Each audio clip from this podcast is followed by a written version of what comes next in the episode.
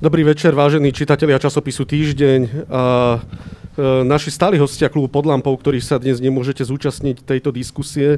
Dovolte, aby som vás privítal na dnešnej veľmi zaujímavej diskusii, kde sa nám podarilo dostať, poviem to tak, e, expertíznu politickú špičku Slovenska e, v prístupoch nielen k marginalizovaným Rómom.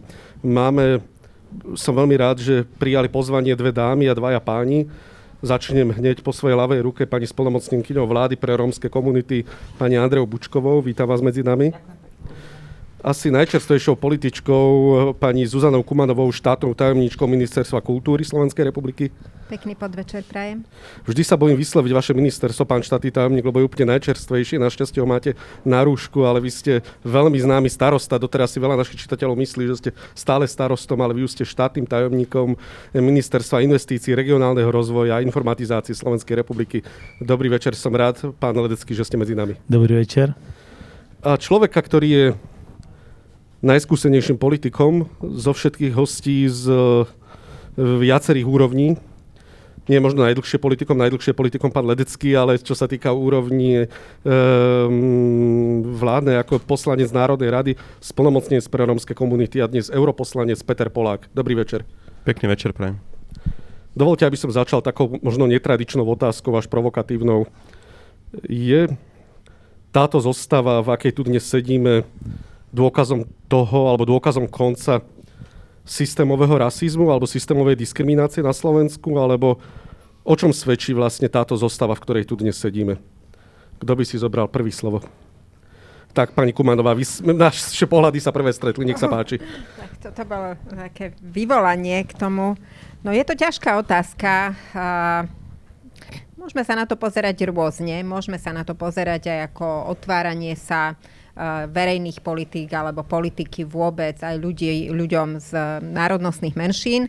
Ale môžeme sa na to pozerať aj tak, že vlastne dozrieva generácia porevolučná po 89. a ľudia z tejto mladej novej generácie sa postupne dostávajú do vysokých štátnych pozícií. A to vrátanie ľudí, ktorí pochádzajú z menšinového prostredia. Ako to hodnotíte ostatní, pán Ledecký?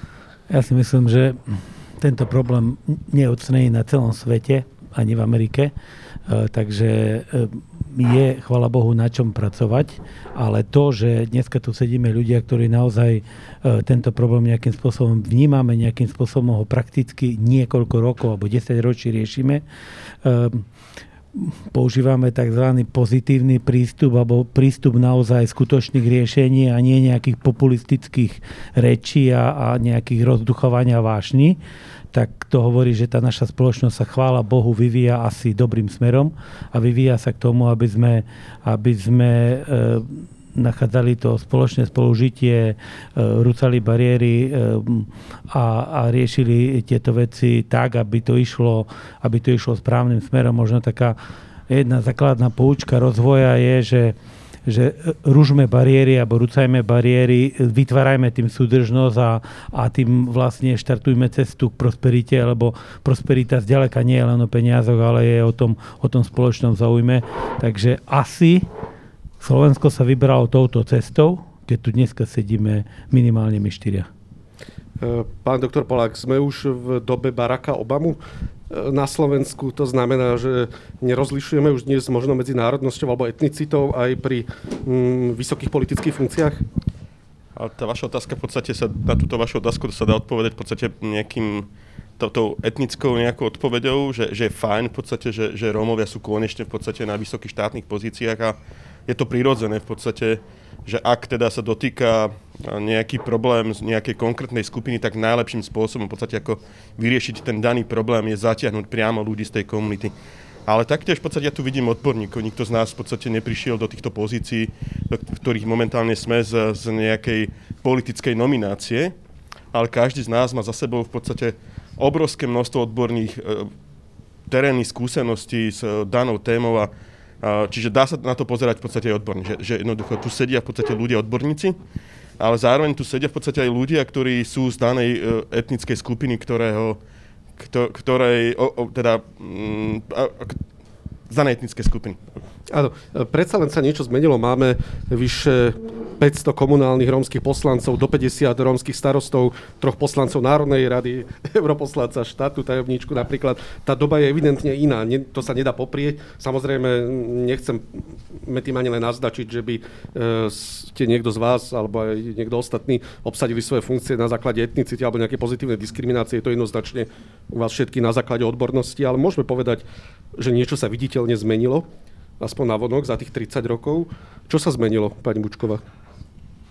Ja si myslím, že celkovo z toho pohľadu, keď pozrieme, že občianského spektra alebo aktívneho prístupu, tak ako aj Zuzana zmienila, vlastne Rómov a Rómok, ktoré sa začali angažovať, tak Um, neviem ako Zuzana, ale mňa, myslím si, že aj Petra to zasiahlo vlastne v tom čase, kedy sme mali možnosť zapájať do rôznych vzdelávacích programov, ktoré nás posúvali um, ktoré nás posúvali po tej odbornej stránke, že sme naozaj začali um, mať sprostredkované informácie k veciam, ktoré ja osobne budem hovoriť sama za seba, viem zúročiť, či už je to v oblasti strategického plánovania, fundraisingu, čohokoľvek, pretože naozaj uh, sú to veľmi kľúčové uh, a podstatné veci, ktoré minimálne v mojej uh, agende, ktorú teraz reprezentujem, uh, sú veľmi uh, podstatné a potrebné.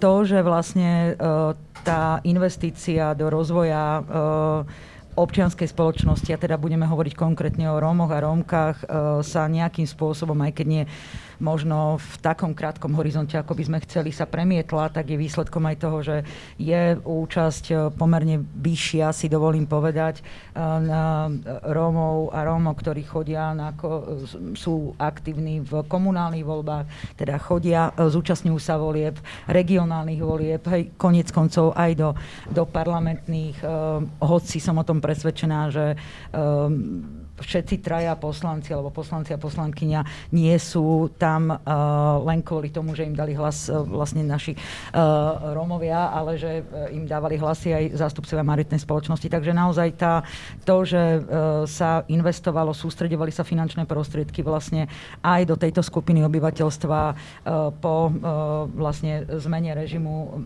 má svoj efekt a svoj uh, Jasne, nechcem vás tlačiť do čierno-bielých odpovedí, okay. ale je možné povedať, že je táto situácia, ktorá je dnes na Slovensku, naozaj začiatkom konca systémového rasizmu? Alebo nie je to možno takto silno naformulovať? Sú to príliš silné slova? Lebo e, veľmi častokrát hovoríme o rasizme, hovoríme o diskriminácii, ktorá je tu prítomná, ale veď tie úsilia, tu, aj pozitívne úsilia tu bežia mnoho rokov na odstranenie rasizmu a diskriminácie, tak dalo by sa očakávať, že prinesú aj niečo pozitívne.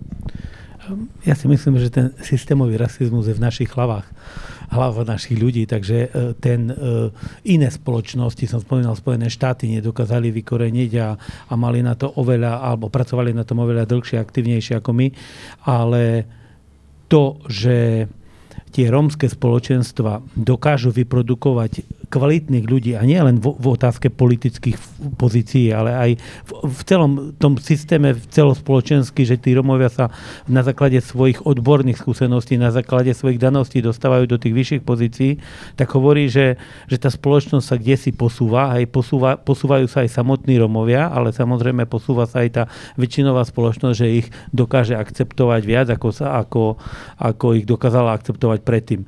Ale nedovolil by som si po, povedať, že teraz sa tu všetko zmenilo a ten systémový rasizmus už, už nefunguje.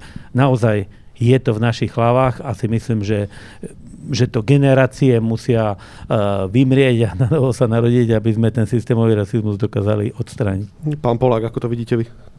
Myslím, že to je prirodzené, že jednoducho aj v rómskej komunite vyrastajú v podstate ľudia, ktorí sú schopní a ochotní teda prebrať v podstate čas zodpovednosti za, za svoje rodiny, za svoju komunitu a je to prirodzené v podstate, že sme dnes v stave, že, že máme v podstate politické zastúpenie na tej najvyššej úrovni a máme teda zastúpenie aj v tej, na tej lokálnej úrovni. Chvála Bohu, že, chvála Bohu, že máme teda naozaj zodpovedné politické strany, ktoré dávajú príležitosť Romom a som rád, že všetky teda strany, ktoré, ktoré, ktoré sú zastúpené dnes na tejto diskusii, naozaj vnímajú zodpovedne v podstate túto tému a potom máme samozrejme politické strany, ktoré sa snažia z tejto témy vyťažiť, a, ale už aj teda na tej majoritnej politickej teda scéne vnímame v podstate naozaj zodpovedných a odvážnych politikov, ktorí dávajú príležitosť tej, nie len teda tejto téme, ale aj Rómom ako samotným prezentovať túto tému a teda um, nejakým spôsobom posunúť tú tému oveľa ďalej. Ostanem pri vás. Riešenie postavenia Rómov bolo jedno z kritérií um, Slovenskej republiky pre vstup do Európskej únie. Ako to vidíte z pozície europoslanca? Kam sme sa posunuli od vstupu do Európskej únie? No, samozrejme, ako všetci sme mali oveľa väčšie očakávania. Treba povedať, že, že naozaj e, zdá sa, že, že Európska komisia oveľa viac tlačila Slovensko v podstate k nejakým opatreniam, proromským opatreniam predtým, než Slovensko vstúpilo do Európskej únie. No, potom po vstupe vlastne Slovenska do Európskej únie nastal v podstate akési uspokojenie na, na politickej scéne a povedali si v podstate vládni činitelia, že máme to za sebou a teraz si dáme teda trošku si oddychneme tejto témy. A, a znovu aké prebudenie v podstate do tejto témy priniesli v podstate potom samotní Romovia, ktorí vstúpili do, aj teda do národnej politiky a, aj politické strany, ktoré naozaj si odvážne zobrali aj tých Romov medzi sebou a zobrali si tú agendu v podstate za svoj cieľ. Čiže dá sa povedať, že všetci sme očakávali viac. A chvála Bohu, že dnes sme v stave, že, že začíname v podstate posúvať túto tému ďalej. Samozrejme, že, že mnohí očakávajú zázraky, ktoré teda majú najlepšie, aby prišli zo dňa na deň. A len tie zázraky sa naozaj nedá, v podstate nedajú urobiť zo dňa na deň. A sme však presvedčení o tom, že, že systémové opatrenia, ktoré sa snažíme nastaviť v tomto volebnom období, budú udržateľné, budú teda neza, nebudú závisieť v podstate na nejakej ochote nejakého nejakých eurofondov alebo na nejakých projektových vecí. Všetci isto vieme, že jednoducho projekt má svoj začiatok a koniec. Našim zámerom je teda presadiť v podstate systémové opatrenia, ktoré zabezpečia udržateľnosť týchto programov jednoducho na, na dlhšie, dlhšie časové obdobie. Pred tým rokom 89 boli Romovia vnímaní ako sociálne odkázaná komunita. V 91. získala status národnosti, v 99. myslím, že vznikol úrad splnomocnenca pre rómske komunity. E, vidieť tu určitý vývoj, ale mm, či už začnem doktorom Gejzom Adamom, alebo neskôr prvým poslancom rómskym, ktorý ste vy, pán Polák, tak e, si stále viac a viac Rómovia uvedomovali potrebu, aj poviem to, mocenskej participácie, teda politické participácie. Politika znamená moc dnes máme viacero úspešných komunálnych rómskych politických strán alebo politických strán postavených na národnostnom princípe, ale často sa hovorí o potrebe jednej národnostnej strany po vzore maďarskej menšiny, ktorým sa darí roky lobovať za svoje záujmy. Má opodstatnenie silná rómska alebo národnostná rómska politická strana, alebo je to chiméra. Pýtam sa to aj preto, lebo vidíme, že na tej komunálnej úrovni sú naozaj tieto malé politické strany veľmi úspešné. Ale vy ste zároveň, pardon, vy ste zároveň dôkazom, tí, čo tu sedíte, toho, že vám dali strany, ktoré, na ktorých člene stoja Rómovia, šancu a dali vás na zvoliteľné miesta. Ja si dovolím teda predbehnúť mojich kolegov, lebo naozaj túto otázku dostávam pravidelne. Ja len teda možno odpoviem otázkou. Má zmysel postaviť v podstate, aby, aby na Slovensku bola jedna majorita politická strana? Chce to, od, chce to niekto v podstate od majority, aby bola jedna politická strana? Aby teda všetci ľudia z, z nejakej menšiny boli súčasťou nejakej jedného združenia, jednej skupiny? Každej jednej komunite, dokonca v každej rodine sú iné názory v podstate na svet, na, na teda, ako, ako teda usporiadať v podstate svoju rodinu, svoju budúcnosť. Čiže je to prirodzené v podstate, že v každej jednej rodine, v každej jednej komunite, v každej jednej teda etnickej skupine nájdete v podstate ľudí, ktorí rozmýšľajú, pozerajú sa v podstate na to dianie okolo seba inými očami. A mimochodom, Romovia nikdy netvorili homogénnu skupinu. V podstate je to, my sme teda naozaj, u nás nájdete um, um, veľké rozdiely, a samozrejme nás spája strašne veľa toho, čo, čo teda máme spoločné, ale sa, zároveň nás rozdieluje strašne veľa, ako toho, toho, tých rozdielností je veľa. Čiže moja protiotázka je, chce niekto v podstate od maďarskej politickej scény, aby sa zjednotila? Chce niekto od uh, Rusínov, aby sa zjednotili? Chce niekto v podstate od Slovákov, aby teda boli jedno, jedna politická strana? Ja, podľa mňa táto otázka nemá zmysel a teda nie je celkom ako dobre postavená. Rozumiem. Nedám priestor ostatným, len chcem ešte reagovať možno proti otázkou dalo by sa ale súhlasiť s tým, že Rómovia, najmä takmer 200 tisíc Rómov, ktorí žijú vo vylúčených komunitách, majú špecifické pro- problémy, či už čo sa týka infraštruktúry, alebo um, a mnohých, mnohých iných, veď o nich nemusíme hovoriť. Um, neponúka sa prirodzene, alebo neponúka sa logicky naozaj úvaha že je, najskôr Rómovia by rozumeli týmto problémom, alebo ešte inak sa opýtam, mali by väčšiu motiváciu riešiť tieto problémy ako nerómovia? Môžete, Zuzana, vy teda môžem, odpovedať? Nech sa ak, páči. Ak môžem k tomu trošku prispieť, tak uh, politická strana, aby bola úspešná, tak musí ponúkať program v celom tom diapazóne. Ano. Ak by vznikla jedna národnostná strana, ktorá by bola iba rómska, tak ako by dokázala tvoriť politiky, ktoré by boli zamerané na majoritnú populáciu.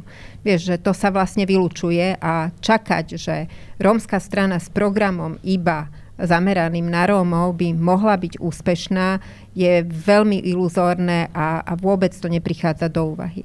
Takisto tie, tak ako povedal uh, Peter Polák, tie názory uh, v, medzi Rómami sú veľmi rôzne. Aj politické preferencie sú rôzne. Sú ľudia, ktorí sú viac pravicovo orientovaní, sú ľudia ľavicovo orientovaní. Aká by to bola strana stredová, uh. ako by potom dokázala reprezentovať záujmy jednej aj druhej skupiny. Čiže Nevytvárajme ten dojem, že iba rómska strana môže reprezentovať záujmy Rómov a že teda tá rómska strana predstavuje nejakého mesiaša, ktorý príde a bude vedieť, ako riešiť problémy ľudí v osadách, alebo ako riešiť národnostné školstvo, alebo ako riešiť podporu kultúry. Vy ste tak, pardon, pre, prepáč, nie, pardon, som uh, tak ako teda to tu funguje 30 rokov, že majoritné strany alebo rôzne politické strany príjmajú e, Rómov na svoje kandidátky a je tá možnosť sa angažovať, tak asi je tá šanca ovplyvňovať verejné politiky ďaleko väčšia, uh-huh. ako čakať, že keď bude dostatočný počet Rómov, môžu vytvoriť politickú stranu. Áno, ale vy ste generácia politikov, v strednom veku, dá sa to povedať, 40 50 Generácia, ktorá tu bola pred vami, takéto sny stále má. Už spomínaný pán doktor Gejza Adam a mnohí, mnohí iní, menej známi e, lídry z prostredia rómskych strán, ktorí sú skôr generácia 60 napríklad, tak tí veľmi častokrát o tom hovoria v diskusiách, stále chceme silnú rómsku stranu. To znamená, že tento hlas tu od istej generácie je, je to nejaký skôr sentiment, možno, že po tých nádejach z 90. rokov, kedy sa myslelo, že možno Rómovia sa viac zomknú a budú nejakou mocenskou silou spoločnosti, alebo z čoho to pramení táto túžba? Tak možno ako trošku z tej histórie vlastne politických strán e, rómskych, strašne veľa ich bolo Uh, aj sa uchádzali o priazenie rómskych voličov, treba povedať, že nikdy nedosiahli v podstate úroveň ani 0,3%. Um, čiže to, to je teda možno odpoveď na, na všetky tie také snahy získať v podstate, alebo dostať sa do, do, do, do politiky, do národnej politiky. Samozrejme, te, te, každá jedna politická strana má svoj zmysel na, na tej komunálnej úrovni a som rád, že mnohé rómske politické strany dávajú príležitosť v podstate kandidovať obrovskému množstvu ako Rómov do, do týchto pozícií a, a realita je taká, že, že naozaj tí starostovia a poslanci sú súčasťou tých politických stran.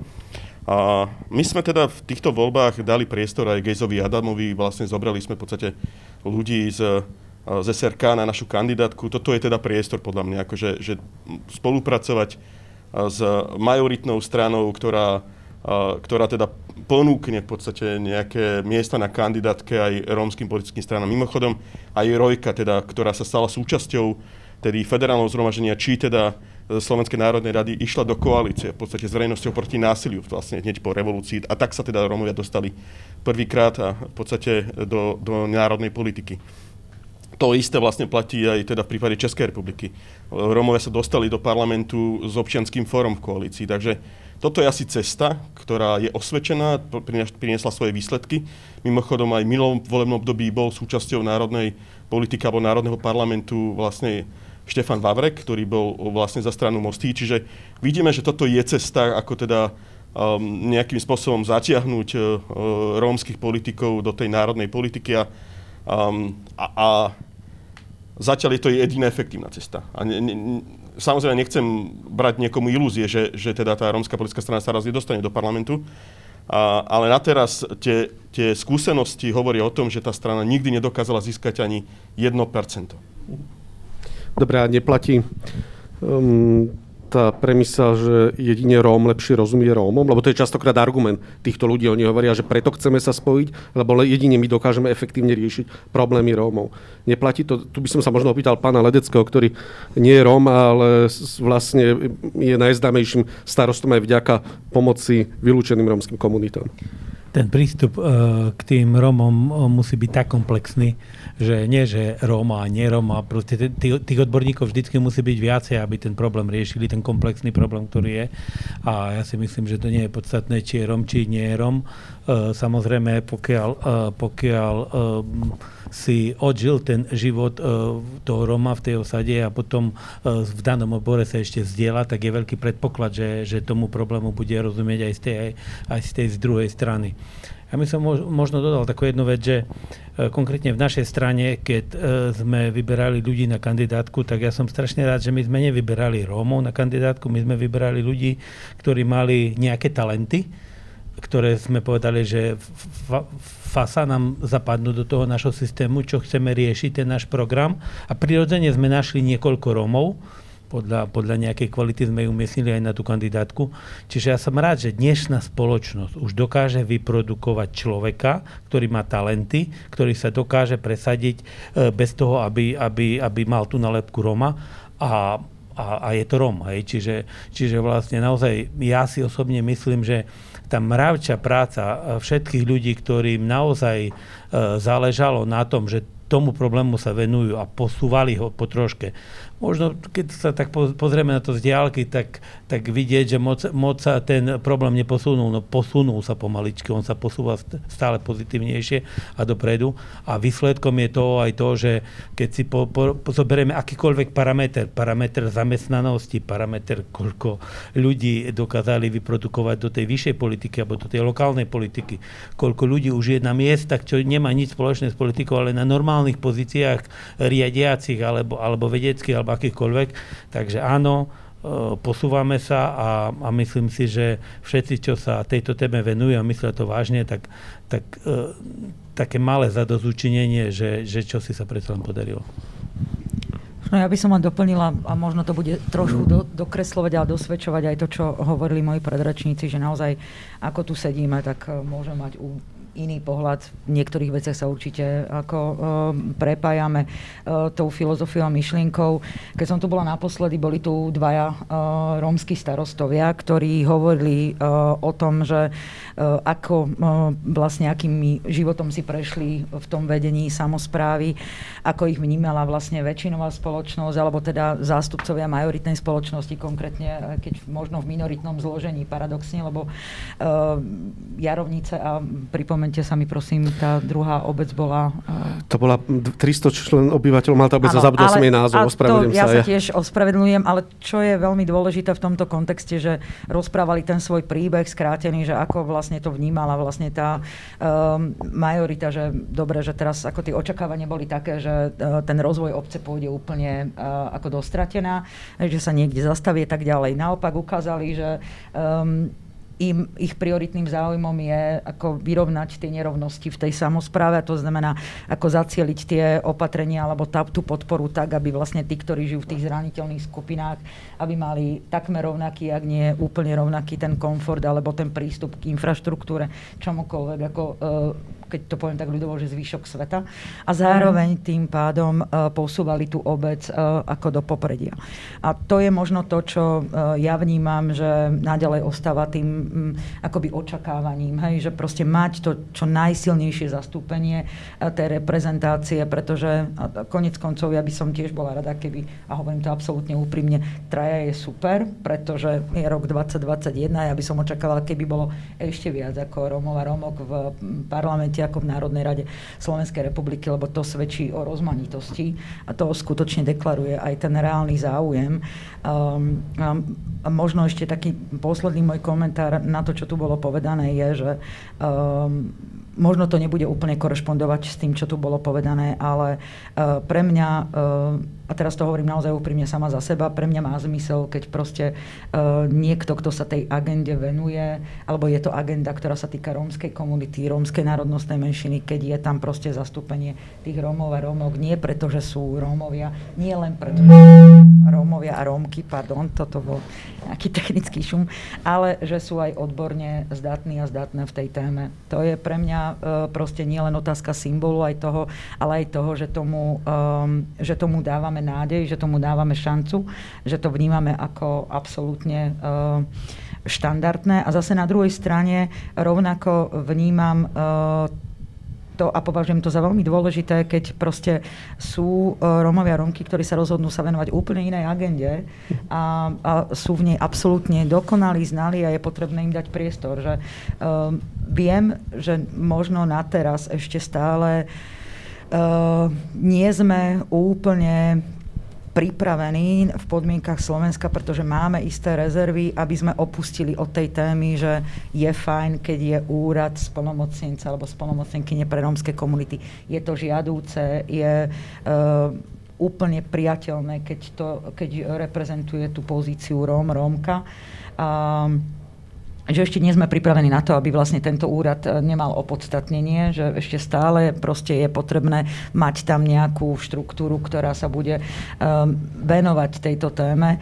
A zároveň ale je potrebné e, vnímať to v tom najširšom možnom rozmere, že sú Rómovia Rómky a naozaj nás nie je málo, keď to môžem tak povedať, e, ktorí vlastne um, sa dlhodobo profesionálne venujú iným témam, ktoré možno ani s ľudskoprávnou agendou, nie že možno nemá, nemusí mať nič spoločné, od ekonomiky cez eh, hospodárstvo, čokoľvek, čo si vieme predstaviť a je potrebné to vnímať tak, že OK, toto je tvoja kariérna dráha a uh-huh, dám ti priestor. Takže to sa ponúkajú hneď dve otázky. Eh, tá prvá je, je vôbec, alebo teda inak sa opýtam, je potrebná politická participácia samotných Rómov na to, aby sa naozaj pomohlo takmer 200 tisíc Rómov o vylúčených komunitách? Alebo ako to vlastne?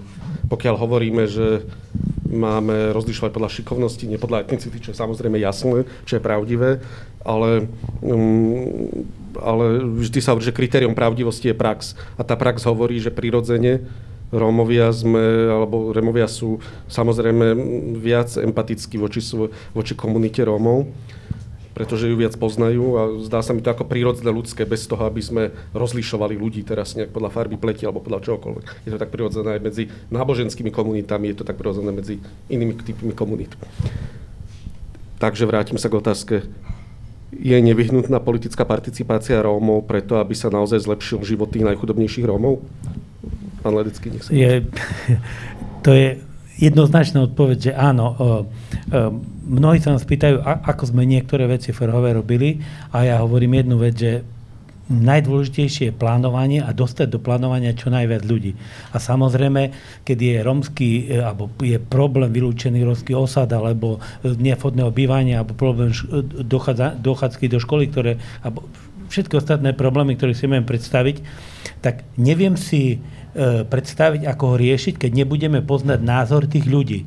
A, a ten názor tých ľudí je veľmi obohacujúci. Viete, keď, keď vy si tých ľudí dáte dokopy a, a, a príde tá, na tej pracovnej skupine si povedia, že my sme si domy postavili sami, prečo vy si nepostavíte domy.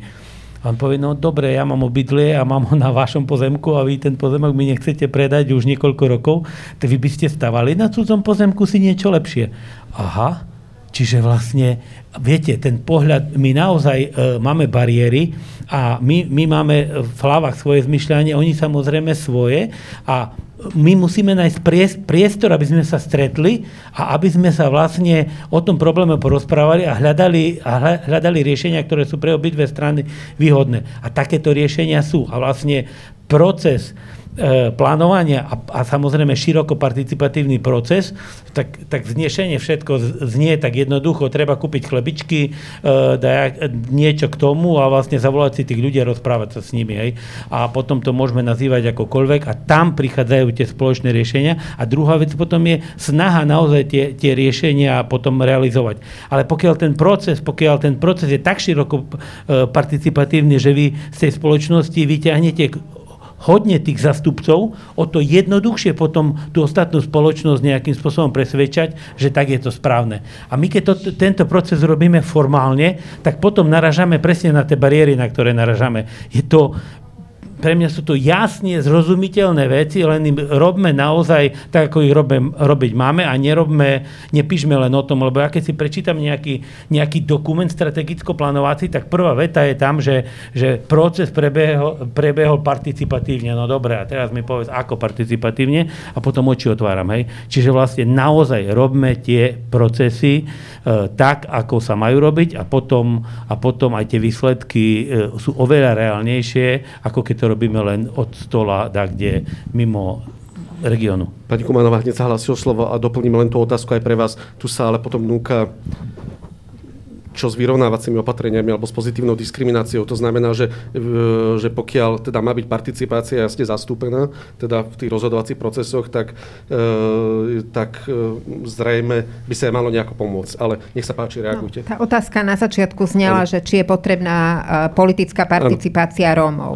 A moja odpoveď je, že je potrebná politická participácia všetkých. Verejné politiky sa musia nastavovať tak, ako teda povedal Vladko Ledecký, musia sa nastavovať v symbióze s ľuďmi, ktorých sa to týka. Oni musia byť účastní e, procesov strategických, plánovacích, aj vykonávacích, aj realizačných, aj evaluačných. A to isté sa týka aj nastavovania verejných politík, ktoré sa dotýkajú Rómov. Bez Rómov a aj bez politickej participácie, e, podľa mňa nie sme schopní nastaviť dobré verejné politiky. A to tak verejné politiky vo vzťahu k e, zlepšeniu postavenia marginalizovaných rómskych komunít, ale aj všeobecne e, všetkých ostatných verejných politik. Pán. A, samozrejme, ako je, je potrebné, aby každá jedna skupina, ktorej sa problém dotýka, to som už povedal v úvode, participovala v podstate na, na celom tom riešení, nie ako teda iba ako účastník projektu alebo teda účastník nejakého programu, ale aj teda aby zástupca tej danej komunity participovali v podstate na, na návrhu v podstate toho programu, na manažmente toho programu, je to veľmi dôležité. Ja si pamätám časy, keď e, mnohí sa domievali, že rómska téma sa dá riešiť tak, že budeme učiť e, Rómov tancovať a spievať. To si pamätám. A ja neberiem to, že, teda, že to mysleli vážne, možno aj úprimne. Len uh, myslím si, že, že len teda dôvodom toho ich nesprávneho pomenovania problému bolo to, že ne, nevedeli, o čom teda je tá téma. Čiže neberiem to, že, že to ako robili možno úprimným srdcom, a len tá nepoznanosť toho problému vlastne vyúsila v to, že niekto teda učil neustále teda Rómov tancovať a spievať. Vyrábať košiky. Napríklad vyrábať košiky alebo metly, alebo toto teda predpokladali, že toto je teda ten typ projektu, aby tie Rómovia sa vrátili naspäť ku kováčstvu a neviem čo, k čomu ešte.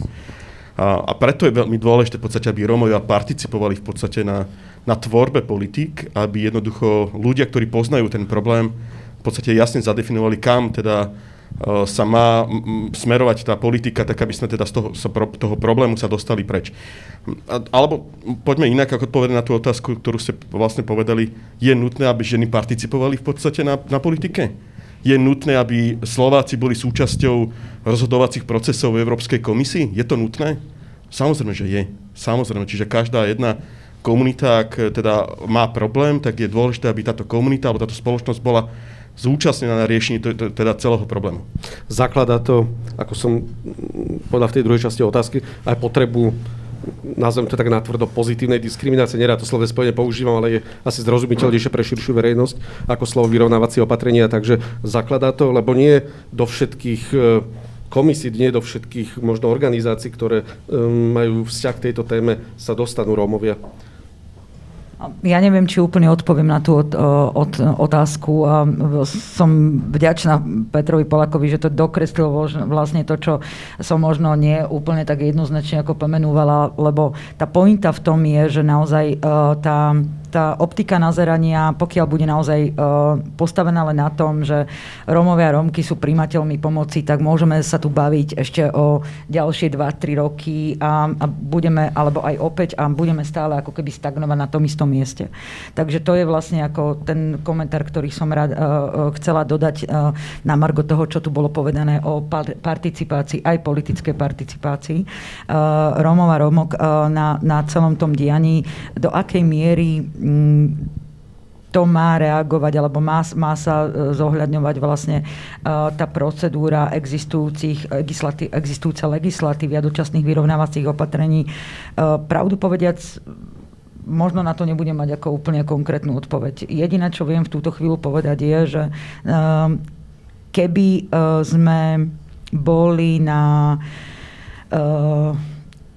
asi ešte nie sme e, v tom štádiu, kedy nepotrebujeme mať odporúčania zo strany napríklad európskych štruktúr, že počítajte pri plánovaní, počítajte pri e, nastavovaní politík, prosím aj s Rómami a Rómkami, zapájajte ich, tak ako povedala Zuzana Komanová, do nie len to, tej prípravnej fázy, ale do každej jednej uh, etapy, ktorá je k tomuto, ako keby, ktorá je toho súčasťou vrátanie, monitorovania, hodnotenia.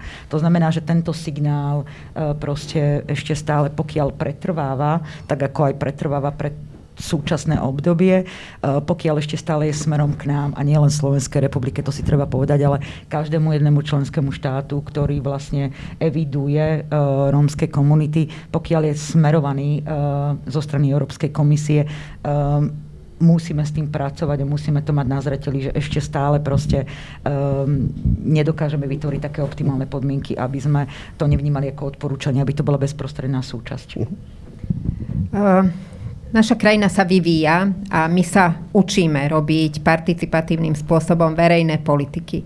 Uh, ja som celkom prekvapená z toho, že v niektorých témach eh, pri uplatňovaní participatívnych procesoch nie sme tak ďaleko ako v rómskej téme, kde vlastne mnohé z metód participatívnych prístupov už vieme aplikovať. Aspoň teda pri eh, tých strategických dokumentoch to vieme aplikovať. Môžeme sa potom baviť o tom, že či ich vieme aj realizovať. Uh-huh.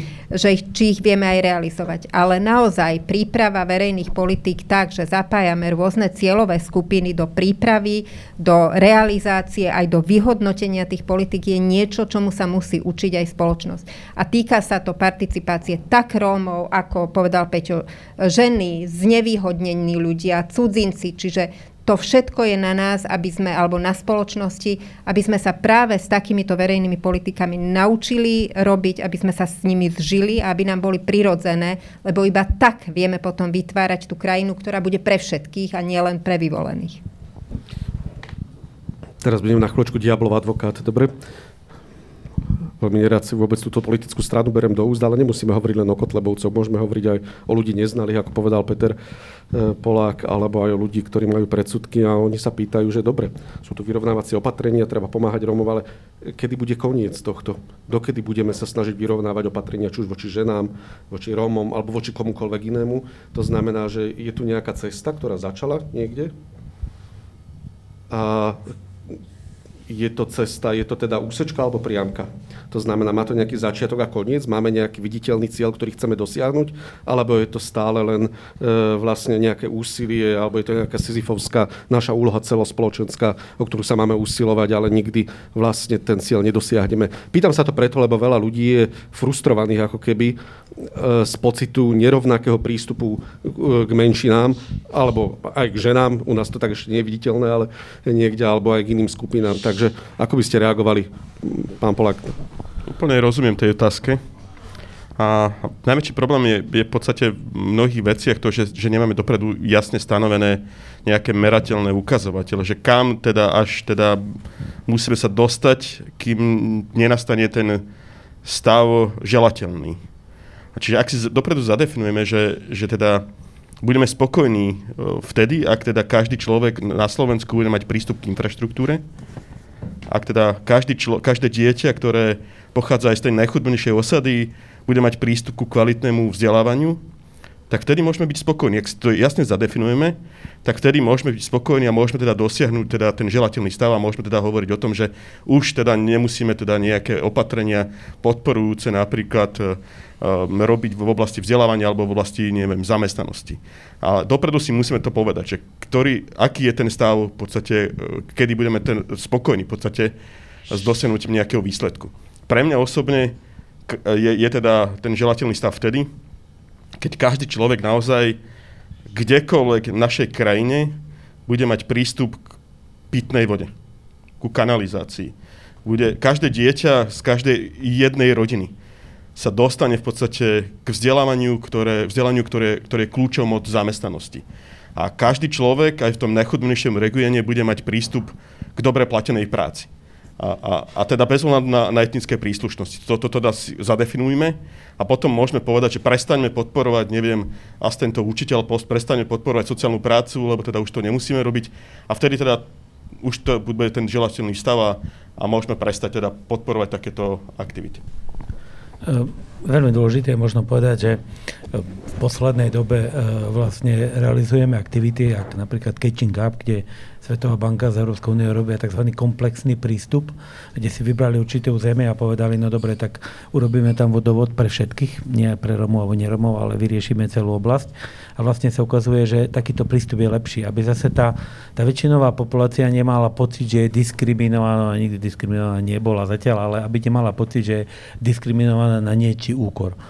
A veľmi dôležité je ešte povedať, že väčšina opatrení, ktoré, ktoré, tu bola, ktoré tu boli robené a ktoré sa berú, že to sú opatrenia na pomoc Romov, tak boli pre chudobných ľudí. Oni neboli definované, že sú pre rómskú komunitu, pre vylúčené rómske spoločenstva, no ale prirodzene, e, keď tí najchudobnejší ľudia žijú v takých spoločenstvách, tak gro, gro tých e, výhod využívajú a potom, a potom sa nadobudne milný pocit, že to je len pre nich. Je to, je to, väčšina tých opatrení je naozaj pre chudobných ľudí a táto skupina ľudí do tých, medzi tých najchudobnejších patrí, takže prirodzene e, do toho si tá spada. Pani Kumanová? No, uh, i, um, naozaj tá otázka bola ako, ako spera diablovho advokáta, lebo ja si nemyslím, že dochádza k nejakému etnickému zvýhodňovaniu. Že všetky tie politiky by, by sú nastavované bezfarebne, sú nastavované vo vzťahu k ľuďom, ktorí sú v hmotnej núdzi alebo deťom, ktoré sú zo sociálne znevýhodneného prostredia. A možno, že mnohokrát je to otázka interpretácií a hľadania nejakého nepriateľa, ktorý z toho koláča spoločného odkusuje viacej. Ale skôr je to záležitosť e, mediálna, možno to niekomu aj vyhovuje takýmto spôsobom zobrazovať Rómov, lebo keď sa pozrieme na reálne dáta, e, tak e, Rómovia nepožívajú nejaké vyrovnávacie opatrenia alebo nejaké nadštandardné prístupy, ktoré by boli iba tam cielené. Ja Zuzanu doplním, ďakujem pekne si mi zobrala uh, z úst, že vlastne ja v túto chvíľu, keby sme um, asi mali povedať každý jeden príklad za seba, tak sa obávam, že skončíme naozaj na veľmi nízkom počte vlastne príkladov, ktoré uplatňujú dočasné vyrovnávacie opatrenia. To je prvá vec na úrovni verejných politik, ktoré nám zákon ako umožňuje, ale v tej praxi naozaj um, to nemá až taký ako rozmer. Um, ale využíva sa. A to je prvá vec. Druhá vec je naozaj, čo povedala Zuzana, absolútne platí a konec koncov aj, aj moji predchodcovia, že v zásade, keď teraz opomenieme uh, vlastne e, kroky, aktivity, akokoľvek to nazveme, ktoré idú e, zo štátneho rozpočta. Sústredíme seba na eurofondy, lebo tam z pravidla vlastne to, ako to je častokrát interpretované, naozaj e, trochu pokrivuje ten obraz, že investície sú sústredené na obce s prítomnosťou marginalizovaných rómskych komunít. A aby som bola konkrétna, máme obce, kde máme terénu sociálnu prácu a tí terénni pracovníci a pracovníčky nie nie sú, eh, ich práca, ich výkon nie je postavený na tom, že odmietajú, eh, keby za nimi prišiel proste klient z, z, eh, z obce danej, hej, alebo proste občan, občianka bude potrebovať pomoc v akomkoľvek rozsahu, tak samozrejme ich neodmietnú. Je pravdou, že sústredenie vlastne pôsobia v prírodzenom prostredí, tak ako povedal pán Ledecký, práve v tých chudobných, vylúčených, marginalizovaných, priestorovo segregovaných častokrát komunitách a to je len kvôli tomu, aby sa vlastne pokúsil vlastne vytvoriť ako ten prístup oveľa prí, väčší informovanosti a tak ďalej, tak ďalej. Nebudem to vyčítať. To znamená, že naozaj tie nástroje existujú tak v prípade čo najširšieho spektra zraniteľných skupín, e, zdravotne znevýhodnených, bezprístrešných, to znamená ľudí bez domova. Už aj tam konečne sa nastavili tie politiky cieľenejšie, že tá terénna sociálna práca alebo akékoľvek iné formy um, sociálnych služieb sú sústredované aj na nich, pretože sú zraniteľnou skupinou. A rovnako je to aj v prípade marginalizovaných rómskych komunít. To znamená, že uh, ten akoby benefit je k dispozícii samozprávam, pokiaľ oni majú záujem, pokiaľ oni požiadajú, e, nie je to na príkaz, e, je e, daný samozprávam, ktoré majú prítomnú marginalizovanú rómskú komunitu. A čo je veľmi dôležité podotknúť je, že naozaj všetky tie aktivity, všetky tie kroky smerujú k tomu, aby tá obec proste nejakým spôsobom pokročila v tom rozvoji, aby to naozaj vyrovnávalo tie nerovnosti. Chcel by som dať ešte dve, tri osobné otázky, alebo osobnejšie otázky, nie veľmi osobné, nebojte sa. Vy máte pred sebou zaokrúhne 3 roky ešte mm, funkčného obdobia, e, vy 4 roky. Um, čo je váš hlavný cieľ, ktorý chcete dosiahnuť počas tohto funkčného obdobia? Stanovili ste si nejaký jeden cieľ alebo nejaký jasne pomenovateľný, uchopiteľný cieľ, aby sme možno, keď vás tu za 3, za 4 roky pozvem, tak e, mali aký odpočet od vás pýtať, čo vlastne chcete dosiahnuť. Takže odkiaľ môžeme začať? Môžeme začať znova z kraja, ak dovolíte? Tak mojimi témami v Európskom parlamente sú prevažne teda témy, o ktorých som pred chvíľou hovoril a teda naozaj urobiť všetko preto, aby každý jeden človek bohatej Európe mal prístup vlastne k základnej infraštruktúre. Aby nám teda v ambicioznej Európe, kde teda naozaj sme lídrom v zelenej ekonomike, v digitalizácii a v ostatných témach, e, sme nemali regióny, ktoré sa podobajú africkému kontinentu. Čiže toto je teda moja priorita v Európskom parlamente a teda spolu s ostatnými poslancami z mnohých krajín sa presadzujeme vlastne to, aby naozaj tá infraštruktúra v tých najchudobnejších regiónoch bola dostupná pre každého jedného Európana. Rómovia sú takisto Európanmi, v podstate obyvateľmi Európy a snažím sa teda v Európskom parlamente neustále o tom hovoriť. Samozrejme, ako v, v čase, keď je nedostatok pracovnej sily v celej Európe, kde teda e, do Európy vlastne prúdi obrovské množstvo teda nezamestnaných z tretich krajín, je luxusom nevyužívať v podstate potenciál rómskych detí je, je to zlyhanie v podstate každej jednej krajiny, ak teda nevyužívame v podstate to, čo máme doma.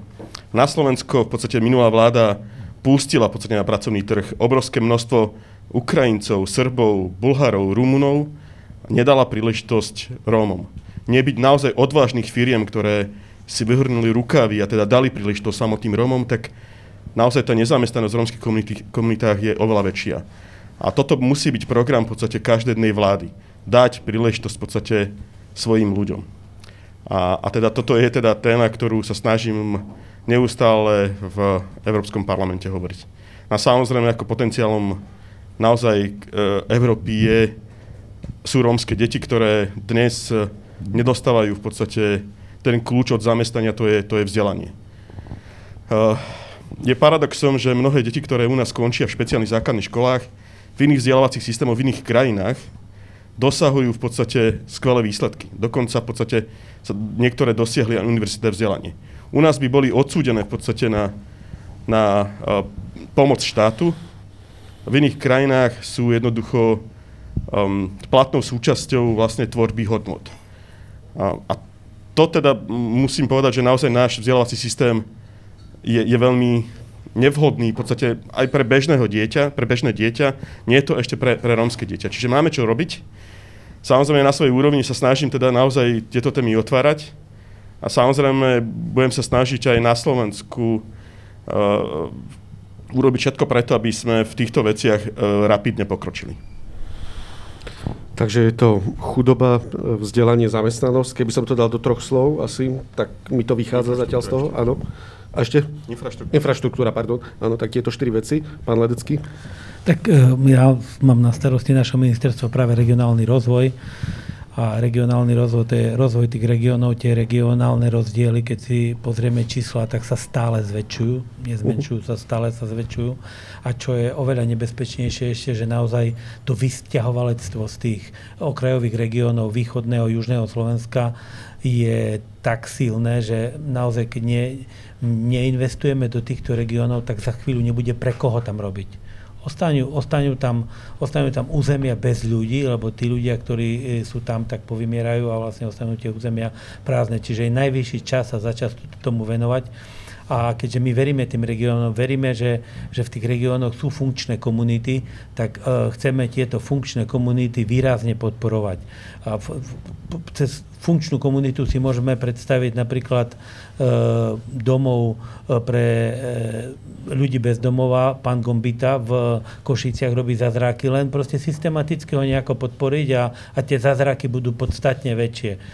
V Polonínach vznikla funkčná skupina, ktorá, ktorá chce nejak z polskej strany doviesť ten cestovný ruch, lebo zo Slovenska tie cestné spojenia a tak ďalej sú ťažké a, a na tej polskej strane ten cestovný ruch vo veľkom funguje, len to nejaký, nejakým spôsobom prepojiť, snažia sa a a vlastne naozaj potrebujú pomocnú ruku od štátu, aby, aby sa im to podarilo. Čiže vyhľadávať, e, aby vznikali tie funkčné komunity a podporovať ich a, a to je v celom tom spektre. Samozrejme zase hovoríme, aby tí ľudia tam žili, aby vychovávali deti, potrebujú zmysluplné zamestnanie, potrebujú, aby tie, aby tie zdroje sa vyrovnávali, potrebujeme, aby tie plnohospodárske dotácie, o ktorých, o ktorých vieme, ako sa prideľovali, sa prideľovali systematicky, aby naozaj e, ten lokálny trh začal fungovať a všetky tie opatrenia, Eh, alebo tie, tie zdroje, ktoré chceme, chceme do, do toho eh, územia dávať, tak chceme dávať systematicky a chceme ich merať, aby, aby tie efekty naozaj boli. Bo dneska, keď si pozrieme, eh, zdedili sme napríklad pro, program NRO, nízko rozvinuté okresy a dneska ho vyhodnocujeme po niekoľkých rokoch a samozrejme, keď pozrieme na také negatívne veci, že sa tam cez tie politické väzby prideľovali peniaze, tak naozaj sa po peniaze, veľa peniazy aj, aj pomohlo dobrým veciam, ale veciam, ktoré ten regionálny rozvoj neposunúť ďalej. Viete, my keď niekomu pomôžeme, aby, aby si postavil dom smutku, alebo aby si u, urobil nejaké schody, alebo, a, alebo iné veci, tak je ako fajn, ale, ale naozaj tomu rozvoju regiónu to pomôže len minimálne, alebo vôbec. A my sa chceme sústrediť na akciu, to znamená, že identifikujme si problém, Poviem príklad, v Kešmarku je najväčšie, v okrese Kešmarok je e, najväčšia komunita Romov, alebo, alebo e, najviac Romov tam žije, tak dobre, tak vyhlásme program čisto na riešenie tejto problematiky a keď tie peniaze naozaj dáme len na to, že sa nerozbijú na všetko možné, tak potom aj nejaký ten efekt môžeme urobiť. Čiže e, majme data, naplánujme to, urobme nejakú stratégiu a na základe toho naozaj systematicky, bez nejakých koručných, koručných väzieb rozdielme tie peniaze a tie efekty možno, že nebudú ohromujúce, ale určite nejaké budú. Takže berateľná pomoc v regiónoch, tak by sme to mohli zhrnúť možno do pár slov. Systematická, Systematická. pomoc komunitám, ktoré, ktoré nejakým spôsobom, funkčným komunitám, ktoré minimálne ukázali už nejakú mieru funkčnosti. Uh-huh. Ďakujem pekne, pani Kumanová. V mojom portfóliu na ministerstve kultúry sú eh, dve témy. Jedna téma je eh, eurofondy a využívanie zdrojov Európskej únie pre oblasť kultúry. V tomto programovom období to bol kreatívny priemysel a budem veľmi rada, keď s odsťou sa nám na ministerstve podarí dočerpať finančné prostriedky eh, z operačného cieľa 3 teda z prioritnej osy 3 e, v rámci IROP. Takže to, to budem rada, keď tu budem teda môcť odpočtovať a povedať, že áno, tieto zdroje sa podarilo umiestniť tak, aby pomohli e, ťažko skúšanému e, kultúrnemu, ťažko skúšanej kultúrnej obci, aby pomohli rozbehnúť možno aj po covide tie organizácie, ktoré teraz utlmili svoju činnosť malých a stredných podnikateľov v oblasti kultúry. Uh, druhá téma, ktorá súvisí s eurofondami, je naplánovanie uh, nového programového obdobia a príprava všetkých programových dokumentov tak, aby tí, čo prídu po nás, dokázali veľmi efektívne čerpať zdroje na uh, ochranu a obnovu kultúrnych pamiatok, aby sa tam našli zdroje aj na digitalizáciu, aby sa tam našli zdroje aj na meké projekty, tak, aby v tomto programovom období sme v oblasti kultúry dokázali veľmi efektívne využiť fondy, ktoré prichádzajú z Európskej únie. Tá druhá téma, ktorú zastrešujem, je odbor prierezových politík, kde sú spojené také pomerne rôznorodé témy. A to je téma štátneho jazyka, téma národnostných menšín a, prierezová téma kultúry Slovákov žijúcich v zahraničí zahraničí.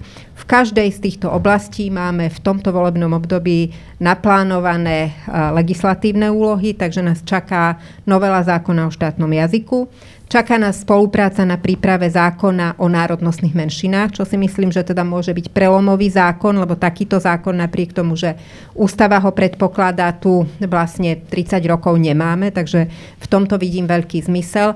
A v oblasti zahraničných Slovákov je to nevyhnutná spolupráca s Úradom pre zahraničných Slovákov a taký ten refresh toho, čo ľudia, ktorí odišli odtiaľto, ale napriek mhm. tomu uchovávajú svoju kultúru, potrebujú. Uh, ak sa tieto témy podarí za 4 roky posunúť do želateľnej podoby, tak si myslím, že moje pôsobenie na ministerstve nebolo márne. Tých cieľov je mnoho, ale boli jasne povedované, takže teším sa aj na ten štátny jazyk, teda to bude tiež veľmi zaujímavá agenda. E, vy ste jediná nepolitička, ale ste nominovaná e, politickou stranou. Aká je vaša vízia na najbližšie 3 roky a ako ste zvládli e, ten rok, ktorý je za vami, čo ste dosiahla za tento rok? Čo je chcete koniec. dosiahnuť? No tak zhruba. Tak, no. 1. apríla no, tak pol roka, dobre, dobre, uznávam pol roka. Ja už to tak, by som to tak rád V poriadku. hej, zaokrúhlil nejako. Zaokrúhl, lebo je november, ja tomu Áno, rozumiem a máme všetci uh, Za pol roka tendenciu, máme všetci tendenciu sa to odpočtovať ako za rok. A ja, každý má ktorý, kto tu hovoril, tak ako je vidieť, že nie sú to skromné ambície, ale vnímame to preto, lebo to cítim ako svoje poslanie využiť v maximálnej možnej miere ten náš čas, ktorý nám bude dopriatý a v pozíciách, ktoré zastávame. A, a u mňa to nie je v ničom iné, keď budem pokračovať v tom, čo Zuzana o, Kumanová hovorila na úrovni eurofondov. Naozaj pre mňa takým želateľnou métou je dosiahnuť, aby naozaj konečne e, to, čo sme sa pokúšali s Petrom Polákom v 2014, aby konečne malo svoj efekt. To znamená jedna koordinácia um, uplatňovania uh, tých skúseností, ktoré úrad mal. Uh, to znamená uh, ísť do územia ktoré potrebuje nevyhnutne významnú mieru intervencie, sústrediť všetku možnú energiu na to, aby tie samozprávy proste mali pocit, že naozaj tie nástroje sú naďalej užitočné, pomocné, aby o tie tri roky sme sa posunuli o väčší kus k tomu cieľu. To je ten prvý moment. Ten druhý, ktorý nebude asi o nič jednoduchší, je, eh, že eh, aspoň za ten krátky čas, eh, kedy sa príjme vládna stratégia, to bude naozaj obdobie, kedy každý jeden uh, vecne príslušný rezort to bude vnímať ako svoju agendu. Nie Mhm. ako agendu, ktorá mu bola uh, prinútená, vynegociovaná, vyhádaná, ale že naozaj uh, to bude vnímať ako svoju tému, ktorú musí robiť úplne bezprostredne, tak ako vo vzťahu k akejkoľvek inej téme alebo, alebo cieľovej skupine. To sú uh, tie kroky alebo tie cele, ktoré uh, sa pokúsim proste dosiahnuť čo najväčšej alebo najbližšej, uh, v najväčšom maximálnom úsilí celého úradu. Tiež máte veľké ambície. To je dobre, to je dobre, ale to nechcem povedať, že je zle. Ste nová generácia politikov oproti možno politikom z 90. rokov alebo z začiatkov rokov 2000. E, V, na záver sa vás chcem opýtať, potom tu máme ešte nejaké otázky. Mm, našich čitateľov, ale asi ich nestihneme prebrať, ale ak tak jednu. Ako by sme mali moderne hovoriť o rómskej téme a kam by sme sa mali v tejto téme do budúcnosti posunúť? To znamená, ako by mala verejnosť možno vnímať túto tému v porovnaní s tými, nechcem povedať stereotypy, alebo tými zvykmi z 90. rokov, alebo e, z rokov 2005, 2010, 15. Predsa len sa niečo zmenilo. Tým sme vlastne začali dnešnú diskusiu. Je to taká všeobecná otázka, uznávam, a každý bočí pohľadom. Takže kto by začal, prípadne to znamená, ako moderne dnes hovoriť o rómskej téme a na ktoré témy najviac poukazovať. Možno začnem ja. To je, to je ten správny pohľad, ako hovoriť, nejako aby tá spoločnosť mala vnímať. Tá spoločnosť by to mala vnímať, že na tejto téme sa pracuje, že táto téma sa posúva a ideme e, k nejakému cieľu, ktorý je síce veľmi, veľmi ďaleko, ale, ale ideme dopredu. A, a dáta, ktoré, ktoré hovoria o tom, že e, tí žiaci e, navštevujú menej špeciálne školy, navštevujú viacej škôl, e, chodia už na stredné školy, na vysoké školy, že už to nie je rarita, keď máme e, e, romského žiaka, vysokoškoláka, hovoriť o zamestnaní. Niekedy, niekedy na, na e, konci nejakých 97. 98. roku sme mali osady, kde bola 100% nezamestnanosť. To už dávno, už, už tá floskula, že Romovia nevedia robiť, čak prejdíme sa v nedeľu po Bratislave, však len Romovia robia opravujú chodníka, kde, a nie je tam manažer, nie Rom, hej. To znamená, že len otvoriť si tie oči a, a to vnímajme. A my to musíme, a my to musíme komunikovať a ne, nekomunikujme to len my, čo sa týmto zaber, zaoberáme, ale vlastne by si mali otvoriť všetci kompetentní ľudia. Ja si naozaj neviem predstaviť, či úlohu premiéra, úlohu prezidentky, úlohu ministrov, aby túto tému komunikovali inak. Chvála Bohu dúfam, že všetci ministri teraz sú takí, že to berú tak, hej, bo teraz si nespomínam na niektorého iného. Ešte keby pán Boh dal, že by aj v Národnej rade len takých poslancov sme mali, hej, no, no nemáme. Ale, ale ja mám pocit, že neviem, či je to tým, že teraz nastala tá etapa, tá etapa e, vývoja toho Slovenska, že, že naozaj tí, na tých rozhodujúcich miestach sú ľudia, čo túto tému berú podľa mňa tak, ako by sa mala brať. Hej.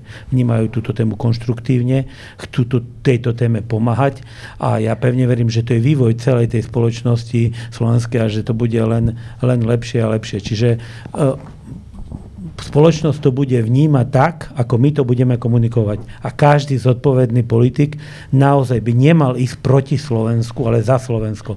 A za Slovensko to znamená, že hovoriť tak, aby veci pomáhal a nie tie vzťahy vy, vyhrocoval. Takže pre mňa to je jasné, ale ja držím prsty, aby čo najviac ľudí to nejakým spôsobom pochopilo a neprihrievalo si tu tú svoju polievočku negatívnu a nevyhrocovalo tie vzťahy a, a tie, neviem, aké politické iné body, aby e, na, na, na zlobe a nenavisti vybojovalo. S tým absolútny súhlas, čo hovorí Vladoledecký a e, možno keď teda nebudeme hovoriť o rómskom probléme a nebudeme takto tú tému komunikovať, ale keď budeme vidieť príležitosť. E, Peter Polák spomenul, že sú tu deti, ktoré tú príležitosť postrádajú. Bolo by fajn, keby spoločnosť v týchto deťoch videla príležitosť, keby ich vzdelanie bolo zárukou zlepšenia situácie na Slovensku. Povedzme len taký príklad. Máme nedostatok zdravotných pracovníkov, deti, ktoré často sú neoprávnene zaraďované do špeciálnych škôl, škôl by mohli byť tou príležitosťou, aby sa chopili napríklad tejto práce, aby dostali tento priestor, alebo v sociálnych službách, alebo v mnohých ďalších oblastiach, teda vnímať Rómov ako príležitosť. To je pekne povedané, pán Polak. Neviem, či si to ako ľudia uvedomujú na Slovensku, ale máme po dlhých rokoch na Slovensku vládu, ktorej súčasťou sú politické strany, ktoré nekolaborujú s fašistami, uh-huh. ktoré nepovažujú Rómov v podstate za príťaž. A toto naozaj, a, a sú, sú vedomí toho, že, že naozaj táto téma je veľmi dôležitou témou v našej krajine. A je myslím, že prirodzené, že sa dostávame do stavu, kedy hovoríme v podstate o tom, že, že je dobré, aby každý človek mal prístup, už nehovoríme v podstate len o Rómoch, ale hovoríme o, o ľuďoch. Že každý človek má, má mať prístup k infraštruktúre. Že každé dieťa má mať prístup k vzdelaniu. Že každý človek si zaslúži vlastne prístup na pracovný trh. A, a dostali sme sa do takého stavu a, a netreba zbytočne v podstate hovoriť v podstate možno o, o konkrétnej komunite, lebo sú aj iní ľudia, ktorí potrebujú v podstate na Slovensku tú istú pomoc. Ak to takto budeme vnímať, ja som rád, že, že, že naozaj strany, ktoré tvoria súčasnú vládu, to tak vidia, tak sme na tej správnej ceste. A, a ja verím, že naozaj budem sa snažiť urobiť maximálny pokrok k tomu, aby sa Slovensko posunulo aj v tejto téme ďalej. Samozrejme, možno, že niekto očakáva, že, že ako už som už povedal úvode, že urobíme zázrak a zo dňa na deň v podstate tu, tu teda urobíme v podstate možno nejakú revolúciu. A neurobíme ju zo dňa na deň, ale som presvedčený o tom, že, že sme na začiatku revolúcie, ktorá vyústi v to, aby sme túto tému prestali vnímať ako tému etnickú a začali teda vnímať v podstate túto tému ako problematiku ľudí, ktorí sú súčasťou tejto krajiny, sú pevnou súčasťou vlastne Slovenska sú to občania Slovenska a, a budeme sa snažiť pozerať v podstate na budúcnosť detí, ako na, teda na, na, na ľudí, ktorí sú, tvoria potenciál tejto a nejako príťaž. Dúfam, že to tak bude a dúfam, že už raz spomínal Baracka Obamu, dúfam, že nepríde ani k nám Trump, ako prišiel po tých veľkých nádejach spojených s Barackom Obamom, lebo aj to sa môže stať. Aj to sa môže stať, že e, tieto nádeje zastaví nejaký populista ako napríklad Donald Trump, ale veríme, že aj v Spojených štátoch sa už toto zmenilo. Pani Bučková. Áno. A chcete reagovať teda aj na túto otázku? Ja si myslím, že toho bolo povedané uh, dosť. Uh, môžem vyzvinúť iba to, čo pre mňa je uh, také ako automatické a zároveň to zdôrazňuje e, to, čo je našim želaním a prianím. Naozaj nevníma to iba ako rómskú tému, problematiku, ale zdôrazním, bolo tu povedané, príležitosť, e, súčasť e, celého vlastne života občianskej spoločnosti. Ja sa k tomu môžem len pripojiť, preto, preto to, čo môžem možno povedať len na ako, doplnenie je, že stále hovoríme o tom a nielen, verím tomu, že nielen hovoríme, sme o tom presvedčení, že Slovensko je naozaj rozmanitou krajinou, a Rómovia a je, sú jej bezprostrednou súčasťou. Proste takto to treba vnímať. Za všetky otázky, ktoré nám prišli od čitateľov, tak aspoň skúsim položiť aspoň jednu, tá, ktorá mi prišla ako prvá od pani Renaty Betušovej, ktorá sa pýta, celá integrácia Rómov je závislá na vôli samozpráv. Je veľa samozpráv, e, ktoré do žiadnych národných projektov nepôjdu, odmietajú e, vysporiadať pozemky pod osadami. E, v týchto osadách sa často problémy prehlbujú a prístupom týchto obcí a starostov sa zhoršuje žitie Rómov a nerómov. Konkrétny príklad je Pribilina, aké je podľa vás riešenie v obciach, kde starostovia odmietajú pomoc Rómom a prispievajú svojou nečinnosťou k sociálnemu vylúčeniu a vyhroteným vzťahom? Dosť dlhá otázka. Kto by možno začal, alebo kto by chcel reagovať ako prvý? Poznám túto obec a asi veľa pravdy je na tom, čo sa tam píše. Eh, samozrejme, eh, v prvom rade hovorím o reforme verejnej správy. Naozaj je potreba tú reformu verejnej správy urobiť a Druhá vec, čo je, um, treba chodiť a evangelizovať. Evangelizovať naozaj aj tých starostov a poslancov. To znamená, jedna z činností, ktorú podľa môjho názoru štát zanedbal, uh, keď som ešte niekedy uh, v minulom tisícročí nastupoval za starostu, tak uh, bolo automatické, že vždy, keď sa novelizoval nejaký zákon, tak bolo školenie na okresnom úrade, kde, sa kde boli pozvaní všetci starostov starostovia a primátori, alebo v otázke primátorov to boli tí odborní pracovníci a ten príslušný odborný pracovník toho odboru na tom, na tom okresnom úrade vysvetlil tým starostom, aký zákon sa zmenil, e, čo im z toho vyplýva a ako sa, ako sa majú správať a vlastne potom nejakým spôsobom e, tie okresné úrady to prestali vykonávať. A ja si myslím, že aj to prispelo k nižšej úrovni právneho vedomia jednotlivých pracovníkov a to isté, to isté je aj so všetkými činnosťami, ktoré my chceme robiť. My keď sme boli akýmsi lídrom e, sociálneho podnikania na Slovensku, tak e, viete, ten starosta nestačil, že sa o tom dozvedel. On neriešil nič, keď sa o tom dozvedel nejak si to Flavej vyhodnotil. Keď prišiel ku nám a videl, ako to v reáli funguje, ako sa hovorí lepšie raz, raz vidieť, ako stokrát počuť, tak minimálne sme mu navrtali chrobáka do hlavy. A tí najaktívnejší, ktorý prišiel domov a ho to naozaj trapilo, tak sa do toho, do toho nejakým spôsobom pustil a začal to realizovať. A potom ešte nám pravidelne vyvolával, lebo riešil problémy, ktoré my sme niekedy na začiatku riešili. Takže naozaj, keď chceme mať funkčnú samozprávu, tak tento servis v oblastiach, ktoré pokladáme za veľmi dôležité, musíme poskytovať. Čiže je potrebné sa nad tým zamyslieť a, a to všetko, aj toto je súčasť, uh, o, kde hovoríme o reforme verejnej správy, toto by mala byť jedna zo súčastí tej reformy. Ďakujem, pán Polák. Ja vnímam tento problém naozaj, ten problém tu existuje, že máme na Slovensku veľmi málo, a, a, chvála Bohu, že, že tých starostov pribúda, ktorí idú v šlapách vláda Ledeckého, že naozaj sa snažia zmeniť vlastne situáciu v, v obci, aj teda v, v rómskych komunitách. ale máme na Slovensku naozaj množstvo teda starostov, kde chýba teda politická odvaha, politická vola v podstate pustiť sa do, do projektov. Toto teda je téma, ktorou sa zaoberám v podstate aj, v Európskom parlamente a snažím sa Európskej komisii hovoriť o tom, že, že naozaj e, máme obrovské množstvo samozpráv, ktoré si vyberajú vlastne z celého toho množstva projektov iba čerešničku na torte, ktorá nezmení vlastne situáciu v komunitách. Sociálna práca nezmení v podstate tú situáciu v komunitách. Pomôže v podstate tým ľuďom, ale očakávať od sociálnej práce, že zmení tú situáciu v komunitách je naivné. Mnohí, mnohé samozprávy si berú v podstate iba, iba tú čerešničku na torte. Akože berú si sociálnu prácu, majú asistentov učiteľa, ale už do nejakých zmien oveľa väčších nemajú odvahu a niekedy teda ani politickú vôľu vlastne toto nejakým spôsobom riešiť.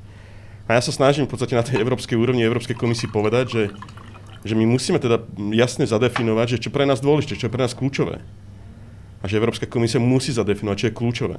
Ja chápem to, že každá členská krajina má svoje teda kompetencie, do ktorých Európska komisia nemôže zasiahnuť, ale my musíme udať v podstate nejaký smer. A, a to, to, čo sa snažím v podstate aj s súčasnou spolumocnenkou vlády Európskej komunity už dlhé roky, a ten smer je komplexnosť. Ponúkať v podstate obciam balík. Nie len teda tú čerešničku na torte, ale balík projektov, ktorú buď zoberie, alebo nezoberie. A ak zoberie, tak súčasťou toho balíka bude aj vysporiadanie pozemkov, budú aj, aj infraštruktúrne projekty, aj tá sociálna práca, o ktorú teda mnohí teda, tí starostovia stoja. Čiže neponúkať v podstate na výber iba jeden projekt, ale ponúkať v podstate komplexný program pre danú, danú teda lokalitu. Áno, možno do toho programu, do toho komplexného nepôjdu všetky samozprávy ale možno, že pôjde odvážnych 150-200 samozpráv, tá situácia sa reálne zmení. Očakávať, že, od, že uh, len prostredníctvom sociálnej práce sa zmení situácia v komunite, je naivné. My musíme ponúkať komplexné programy a buď to zoberieš všetko, alebo si porať sám. Zvlášť od vás a od pána doktora Ledeckého to autentické, lebo viem, že vy ste absolventi aj sociálnej práce a je potrebné, ako aj ja teda, sa pozerať kriticky na sociálnu prácu, že není naozaj univerzálnym liekom pre všetkých.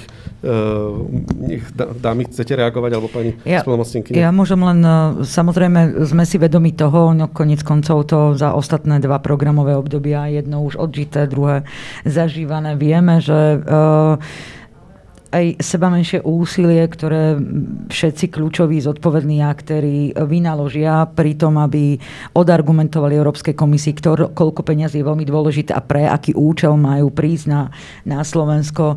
Všetko môže stáť a zároveň padať na tom, a ako je na tom nielen vedenie samozpráva, ale aj zastupiteľstvo. To si treba povedať, že vlastne starosta, starostka, tým nechcem ako o, ospravedlňovať o, situáciu v akejkoľvek obci vrátanie e, tej, ktorú zmienovala vlastne um, takto nám napísala tá pani.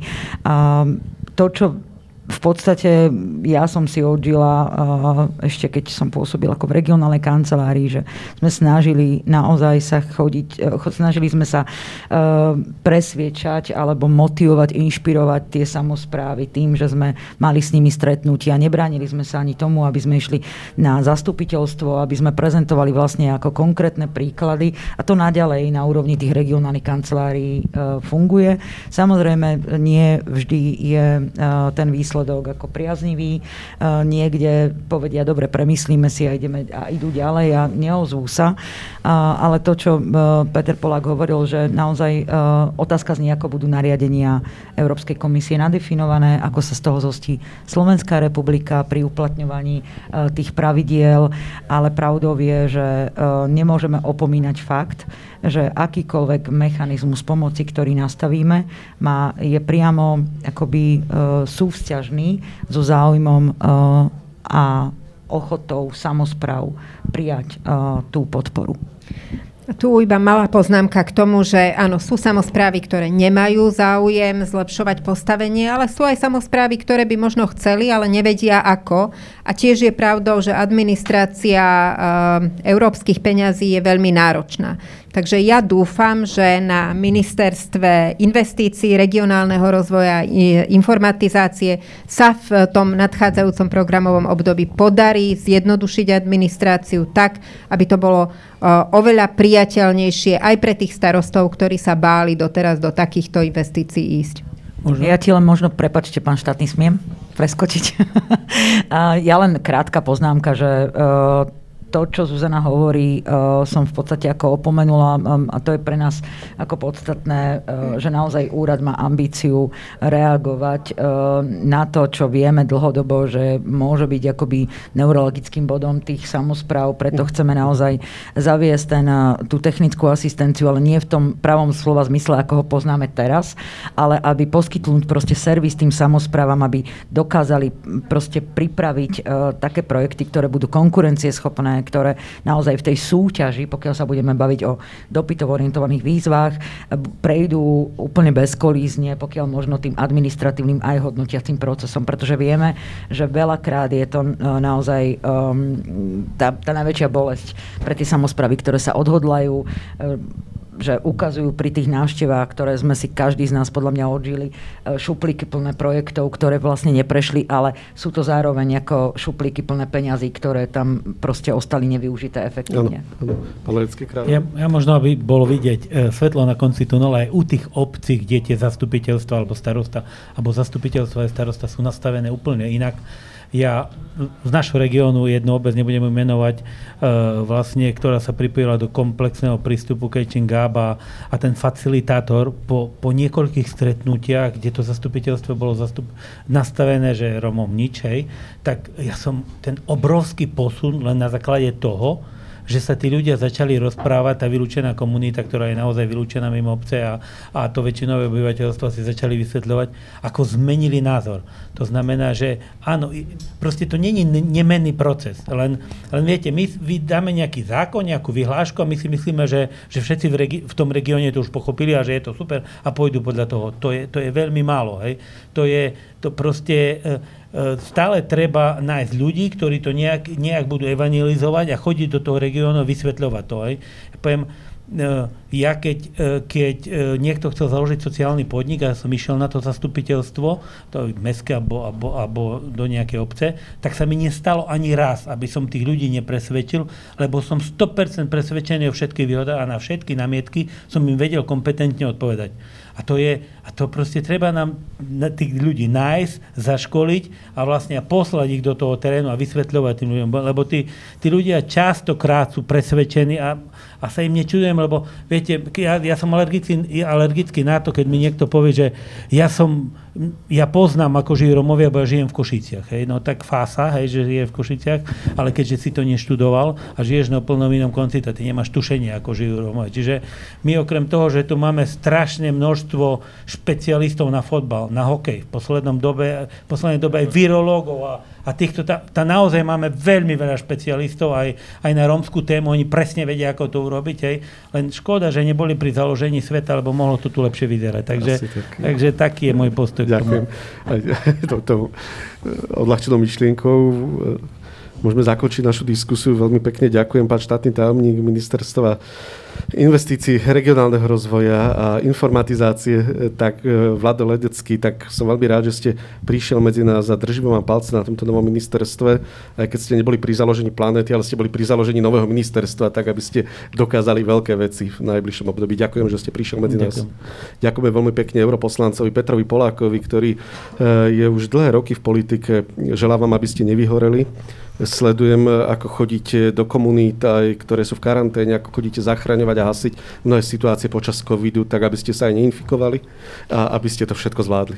Ďakujem pekne, ja len popravím, lebo teda mnoho ľudí si myslí, že som naozaj dlho v politike, tak som mal, mám za sebou 4 roky volebného obdobia v Národnej, Národnom parlamente a prvý rok teda v, v Európskom parlamente, že súčasťou politiky som 5 rokov. Je to mladý politik. Ospravedlňujem sa, ja som tam zarátal aj funkciu spolnomocnenca vlády pre rómske. To bola, to bola súčasť, to bola paralela paralelná. To takže... bola paralelná. Takže, dobre, e, tak sa ospravedlňujem možno, že sa tá moja túžba potom, aby ste boli všetci dlho v politike, prejavila v tomto, takže, takže tiež čerstvom politikovi. E, v každom prípade úplne najčerstvejšou političkou je tu pani štáta tajomníčka ministerstva kultúry Zuzana Kumanová, ktorá je len dva týždne, pokiaľ sa nemýlim, e, je v politike teda ako štátna tajomníčka, takže vám držíme palce na tomto jednom z najstarších ministerstiev. Zase. Ďakujem veľmi pekne. A, takisto Ďakujeme pani spolnomocnenkyne vlády pre rómske komunity, ktorá je momentálne vo veľmi tiež náročnej situácii, ktorá ale je aj nositeľom takej myšlienky, že sa nemusíme báť vylúčených komunít ani počas pandémie, pretože sa neukázali ako väčším rizikom ako, ako ľudia z majority. Vy o tom aj často hovoríte, aj na Facebooku, aj o tom píšete, tak aby sa táto myšlienka naozaj aj v tomto ťažkom období dostala medzi čo najviac ľudí. Ďakujeme, že ste prišla. Ďakujem aj ja za pozvanie. Pekný večer všetkým, aj že ste sledovali reláciu Blížny Michala Oláha.